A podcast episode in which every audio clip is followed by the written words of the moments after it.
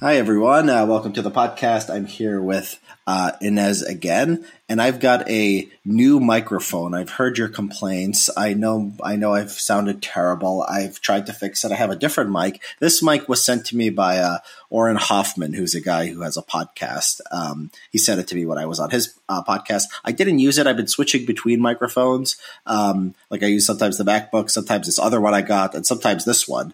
Um, and so this is one I just haven't pulled out in a really long time. But it does. You you, you say I, you say I sound better than normal, right? Yeah, I think I noticed it right away. So hopefully that comes through in the recording. You know, audio, um, as I was saying before we started recording, you know, audio is really its own expertise, and it's it's surprisingly difficult just to have like good sounding audio. You can yeah. buy good equipment and you can use a good program, and it's still very finicky. Yeah. Look how fancy this mic doesn't it look like a cool mic? It's like you're not gonna be able to say that, but it's like round. It's got. It a, looks architectural. Yeah, it's very. It's beautiful. It so like some kind of.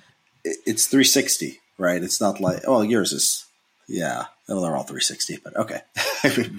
I, I, hope hopefully this works. Mine is kind of a the bargain. I also had just somebody recommend um, Emily Jashinsky, a friend of mine, and then also she does the Federalist uh, radio podcast nearly every day, and she does um, counterpoints, which is part of Breaking Points, um, over with Crystal and Saagar and Ryan Grim. But so she does a ton of podcasting, is what I'm saying, and she said this was the best. Oh. Bargain mic the, that the isn't one, really the one expensive. you're using right now. Yeah. yeah. yeah, I mean, no one complains about you people. I just think sort of my, I think my room sucks. I think it's just bad for echo. Like it's it's sort of big and empty. Uh, there's, yeah, I think that's bad. I, and uh, maybe my voice just sucks. I mean, I just think that's that might be it, and it just doesn't sound well uh, on on the computer or microphones or whatever. Uh, but we'll see. You guys can tell me. You guys can tell me how this works. Yeah, un- unfortunately, I definitely have the California uh, that that that uh, yeah. thing. I, I, can't I can't help uh, it. Um, yeah. So yeah. a little bit of the vocal fry, I just can't get it out of my. Well, you have um, a nice you have a nice voice. It's like yeah.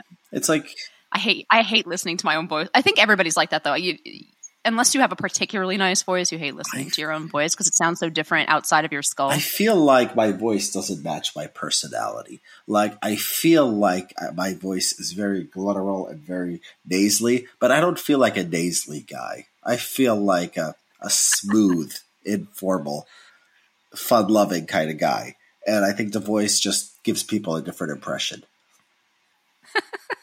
I uh I've always wanted like a deep voice, but my voice is quite the breaking point of my voice is. If you're a high. woman these days um, and you have a deep voice, people start to wonder. People are going to say you can't. Yeah, but it sounds. You know, also there's a ton of studies that show that people uh, prefer to listen to deep voices. So, um, you know, who has a, a like fantastic? There's a few people out there who have just great voices for, like Ben Domenech has an amazing voice for podcasting. He's yeah. got like a every time he reads something on on air, it sounds like an, an old timey broadcast. Mm. That's Yeah, I'm not. You know, I'm not radio. just. I don't know. I'm not. Bi- I don't think I'm being biased because you know he doesn't like me, but I, I never was like struck by his voice is is so cool. But I guess your voice can suck. Like Ben Shapiro's voice, I think sucks by any objective standard, and you know he's obviously been very successful. So maybe it doesn't matter all that much. Ben is the only person that I have to dial back to 120, 1.25 mm-hmm. speed. I listen to most things at two times speed. I cannot listen to Ben. He is already at two times speed. You know, my my um, wife when like when I would watch TV and like Ann Coulter would come on, she'd like run out of the room, like covering her ears. Like she just could not listen to Ann Coulter. Uh, there, there are definitely yeah, having having good voice these days is a, a big asset. Yeah. Rob Henderson. They, they, should start doing talent management. Of, Rob Henderson uh, has a great voice, and, they, and he puts me to shame because we do podcasts together, and his voice is so good, and mine is bad. Yeah, Henderson's got a great voice. But anyways, yes, we can't. We can sit here and reminisce. And, well, I'm I'm I'm excited, Richard, to come back uh, to disagreeing with you over domestic things rather than agreeing with you about Israel yeah, and Gaza. Yeah, so we're going to give people a break from Israel and Gaza because you know we've been we've I think done maybe four or five weeks since this war started on this, um, and you know it's it has taken up a lot of my headspace. Like I do think about a lot. I could talk about it more, but I just think we should just you know give the audience uh, something else. Um, so yeah, no, no Philippe uh, no Philippe this weekend, no no Israel and Gaza. We're going to stick there, and then there's domestic issues. We we missed we missed some stuff. So there was an election on uh, November fifth. Uh, we're recording this November sixteenth, so it's uh, Thursday. Um, wait, was the election on November fifth? No, that's that that has to be wrong because that would have been. I thought it was like the seventh. Yeah, yeah, it should have been. I think November uh, seventh. and uh, yeah, I mean, what's the what's the headline here? Abortion is is that all that happened? Um, it's certainly it's it's certainly a big factor, um, and one that isn't going away for the Republican Party. Um, I I am sort of coming not to the conclusion, but to the suspicion that the modern composition of the Republican Party is one uh, that is going to underperform in off years and midterms, which is the opposite of how the Republican Party has been for decades, right? Um, it used to be that Republican voters were actually more reliable because they were older.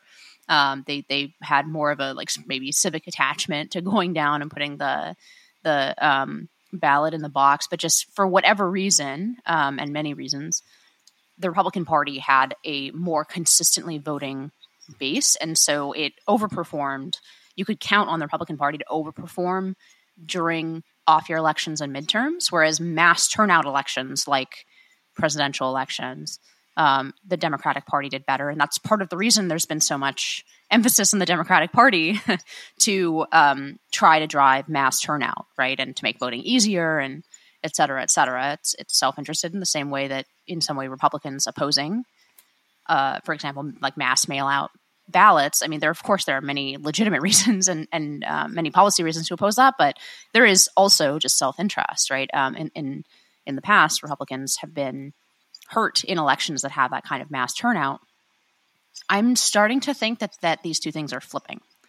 Um, that Trump brought in so many people to the party who have both a mistrust of the Republican Party generally, um, but but also just are have a, a, much weaker attachment to politics. Right?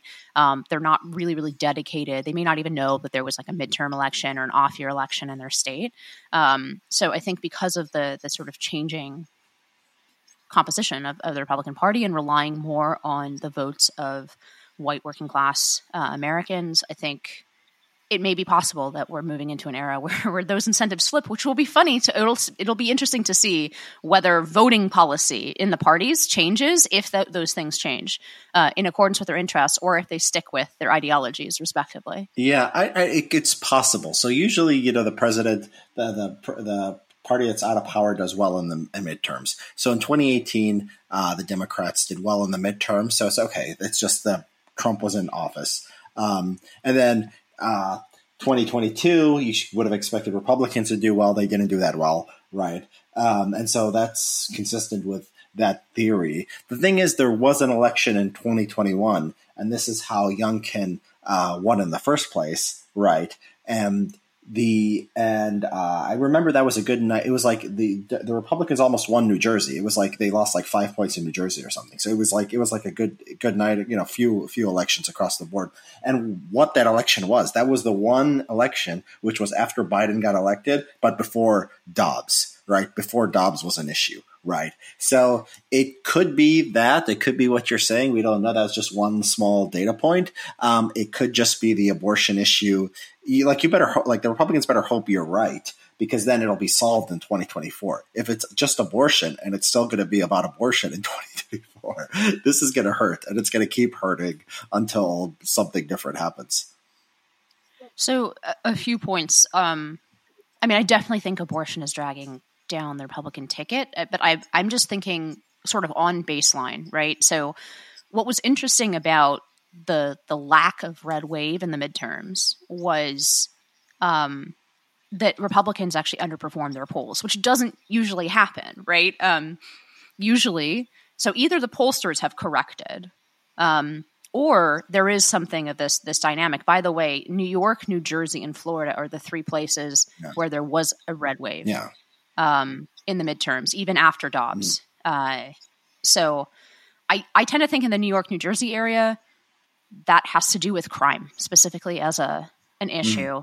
Mm. Um, that's what Lee Zeldin ran on and did very well. I mean, he obviously fell short, but for a Republican running for governor in New York State, he did very, very well. There was something like an 18 point. Maybe their abortion, maybe their mm. abortion rights are just safe.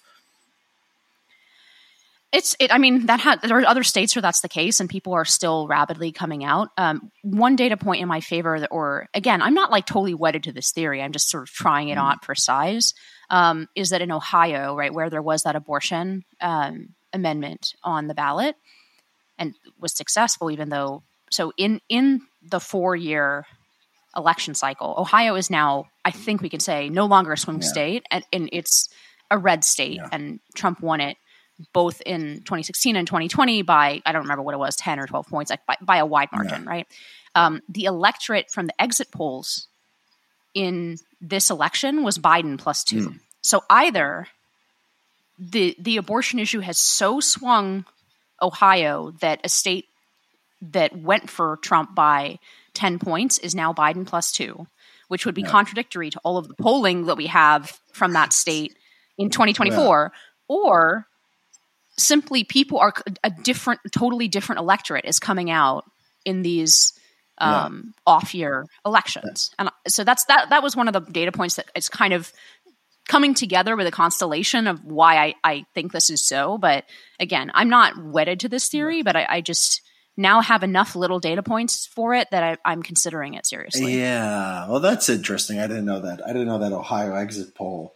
Um, yeah, who knows if it's true or not, or who knows if it holds under in other states. I think Ohio and like you know what might be a state which was particularly, um, you know, particularly uh, well. I mean, one way to check that. I mean, there was statewide. Was there statewide elections on other things? Like were there Republican versus Democrat races in Ohio? Um, where like we could see if like Republicans still won, which I assume they did. Uh, let's see here. Uh, yeah you know i don't know because i only I, I only heard about the abortion amendment and i didn't actually Yeah, I think there there was other. there were Uh, here's. Ballotopedia, which is a you know it's a great site for just giving you uh, the rundown on elections. Uh, so let's see what, what was on the ballot. No, just school boards, municipal governments, local ballot measures. Okay, there was no Senate, no House, uh, nothing. Yeah, there was nothing, nothing Well, I mean, it would make sense that as the the more educated college Yeah. set of voters trends Yeah, more I- firmly into the Democratic believe it. camp, that they would have more.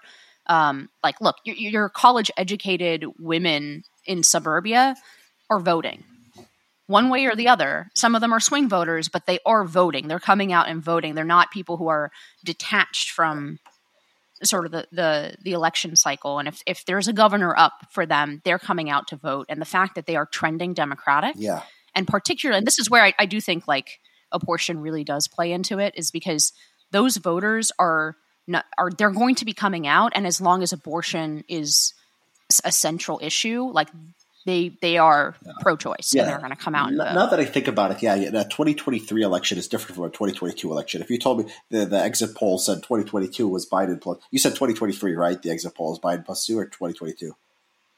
this this for this ballot the one you Yeah, just yeah. read that was and that's believable stuff, because who goes who goes to vote in 2023? Nobody. I mean, nobody. They said it makes probably makes sense. Well, if it was 2022, that would be really bad because that's you know that's closer to a real uh, election. So isn't this the case for and like Trump is doing very well in the polls now against Biden, and I just think that Trump because even though he. Uh, even though he, he You have "Oh, reached the end of the judges, free they're not gonna vote recording for this episode of Clown Car. people To listen to the rest of the associate him with episode, please politics. I think consider everyone thinks he's becoming a paid subscriber.